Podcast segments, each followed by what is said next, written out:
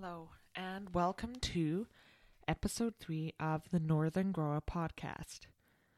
I'm your host, Erin, and I am podcasting here from our home in Alberta, and it is currently a very cold and dark January evening as I'm recording this. But just like much as I talked about in the last episode, we're going to look at season extension for episode 3 today and go into a little bit more detail about ways to extend our season. So I've been thinking about, well, we talked about cold frames, and we've also been looking at hoop houses and polytunnels. So we're going to be looking at a little discussion today of cold frames versus polytunnels. And what are the pros and cons of each? Will they work for us? Will they not work for us? And you can join in and think, will this be something that works for me or not? And I definitely, I'm sitting here, it's winter, there's snow, there's ice, it's quite cold. I am thinking of ways to get more extension from my seasons. Okay, so I am thinking I would like to get growing as early as possible this spring and extend it this year on the other side into the fall. So episode 2 was a lot of ways that we jumpstart spring, and today we're going to be looking at cold frames versus polytunnels because this year we're really focusing on extending into the fall. So we'll start off with cold frames because they're a big favorite of mine. I'm a little biased already in that we use cold frames and I enjoy using them. I've had success with them. So if you are thinking about using cold frames, this is a great opportunity as well to listen. Or if you have any feedback or ideas of methods of season extension you use yourself, or maybe you have a preference as well, you can email us here at the Northern Grower Podcast at gmail.com. And like I said, everything works differently for different people. So what works for me in our garden may not work as well for you, and you may have a different idea about what is going to work for what you want to plant, where you want to plant it, and how you want to do it. I like to basically think of gardening, even though we've been doing it for several years now, every year it kind of feels like we're starting a new experiment. So I get a little bit excited every spring when we start to get everything planted and get our gardens ready for the garden season of the year. So cold frames. So I think one of my favorite pros of the cold frame for me is that I'm also someone who likes to think a lot about sustainability and waste and the environment and things we are doing that affect the environment around us. So for me, already the big pro of the cold frame is that it can be quite environmentally friendly because generally they are made of wood, of glass, and you make them yourself relatively easily. Depends how skilled you are with some DIY. If you want a DIY project, it's a good one to tackle. Or you can also buy them, but generally they are made of wood and glass, and a lot of that material you can source yourself. You can recycle it. So a lot of that material can be found lying around, or even great stores like Habitat for Humanity, reuse centers. Those are great places to find things like scrap wood, glass, or any warehouse, like architectural clearinghouses, anything like that. You can source secondhand housing material, hardware material, or you may even have a lot of those materials lying around yourself at home. So already right there, you've got that perk. It's recyclable. And if you're opting to do a cold frame, when it comes to cost, if you're opting to just use your own labor, your own materials right there, the cold frame is a lot cheaper to produce and a lot cheaper to make. However, if you are buying a cold frame new, or you may be enlisting someone to make it for you, then you do have that extra cost added in there, and they can actually be more costly than our polytunnels and hoop houses if you are buying new.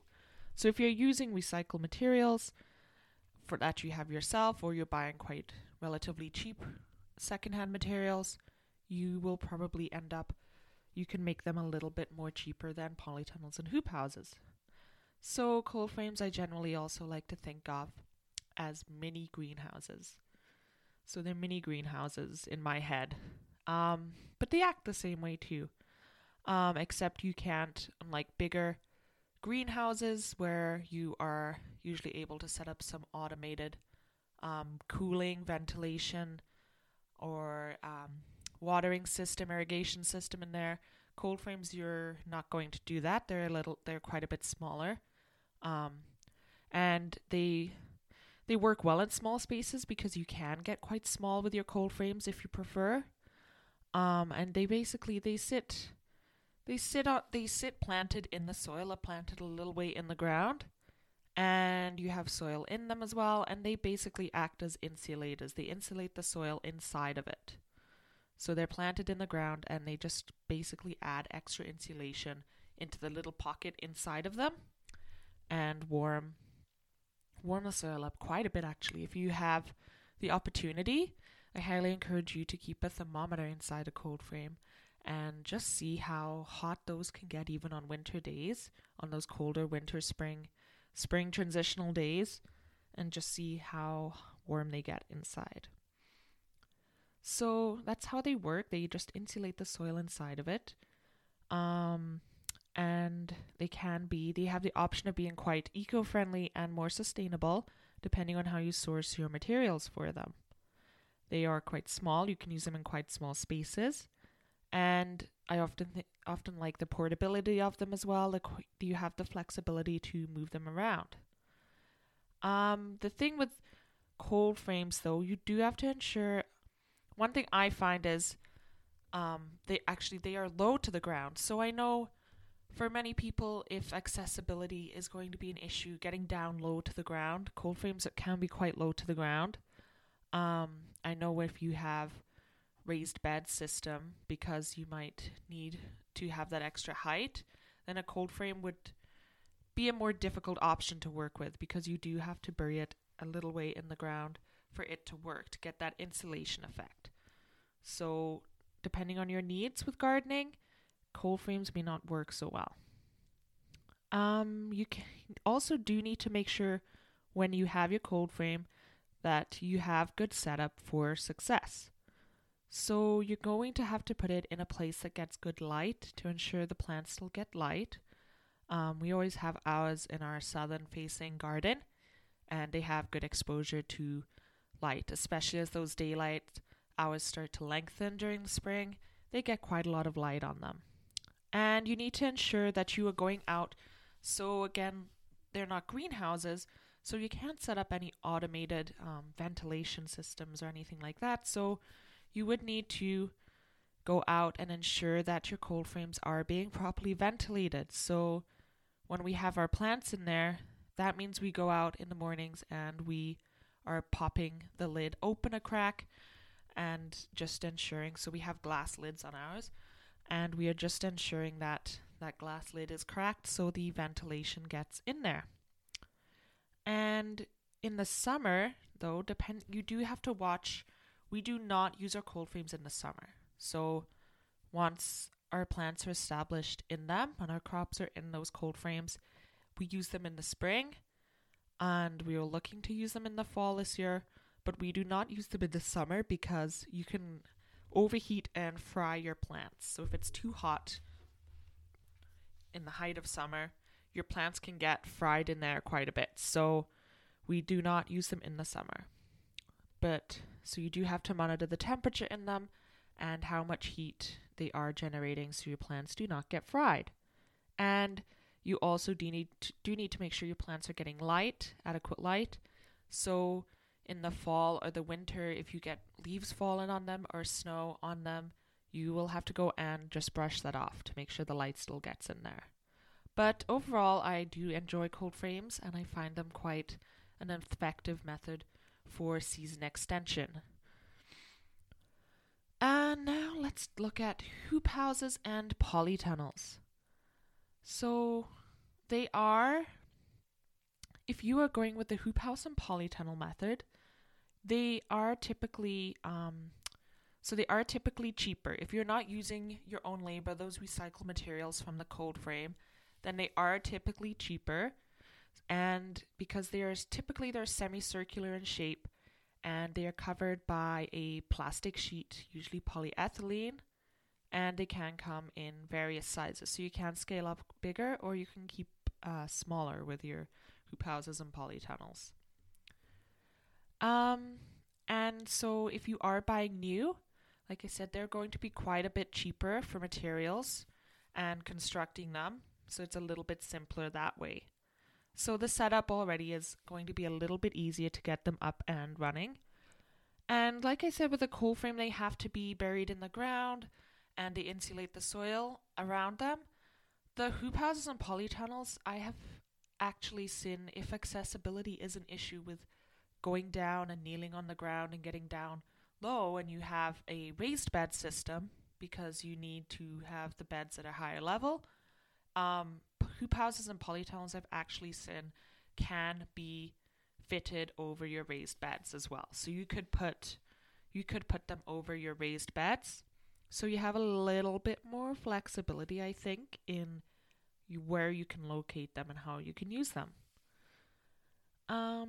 And they are very effective. So they are going to provide you with very effective weather protection from wind and hail. And in particular, those low-growing crops, especially think of those low-growing crops that will creep along the ground a little bit more. They like the vine. So you think of your watermelons or any type of melon.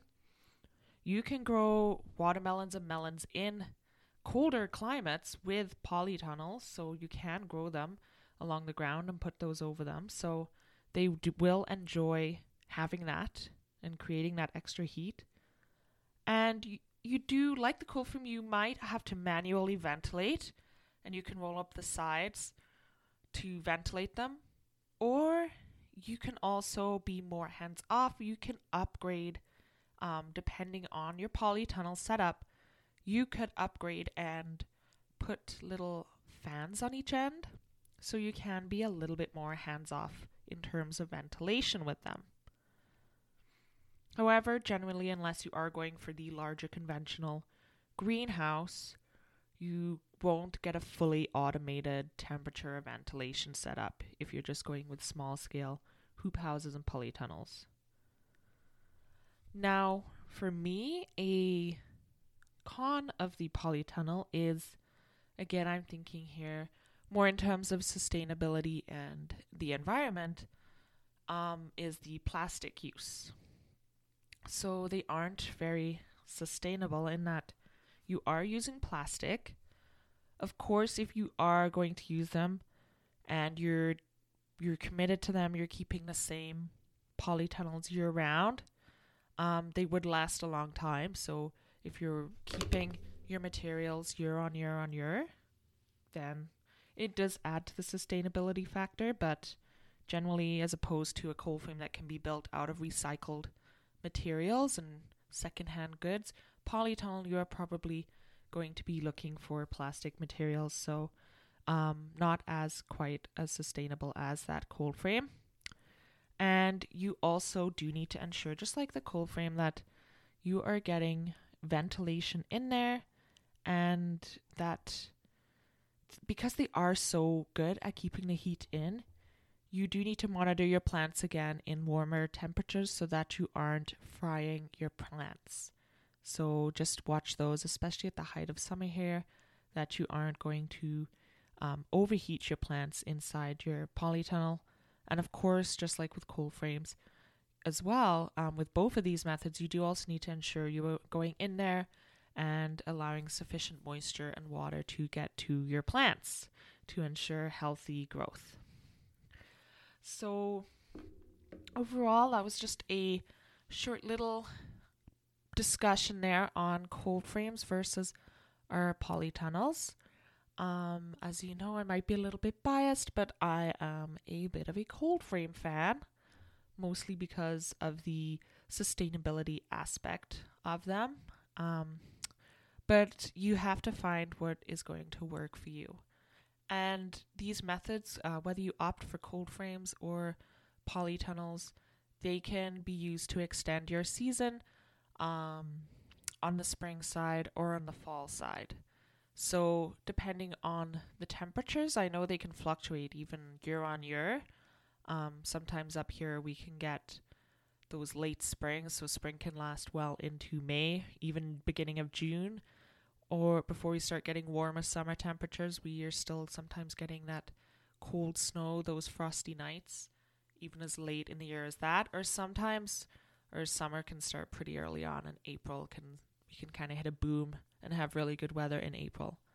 But either way, those are two really nice methods of adding in some extension. And both do also offer good weather protection, particularly here on the more when you're more on the prairies, we get the severe thunderstorms, and that is a lot of hail and wind that can be quite intense during that time. And so they do offer some protection from the weather elements that way as well. So they are really great viable options. And I'd actually recommend that even if you have a small space, and a limited space, try one of those. Try one of those in your garden and just see what you can get from it. Both work in smaller spaces, and you can even put them over the polytunnels, especially over raised beds as well. So I really recommend, if you are looking for a little extra challenge or to add something into your garden this year to shake things up, try one of those methods of season extensions and let us know how you get on, okay? So I hope you enjoyed listening to this recording of the Northern Grower podcast. I enjoyed being here with you today, and I hope you're enjoying our little time in our gardening space. And I hope it also, when we can't really be out in our gardens as much right now, that I hope it at least gives you a little bit of escapism, especially when we can start to feel a little clustered indoors at this time of year. So I wish you a warmest winter and a hopefully fantastic spring. And please join us for episode 4, where I will be going into composting and compost heaps. Okay, take care.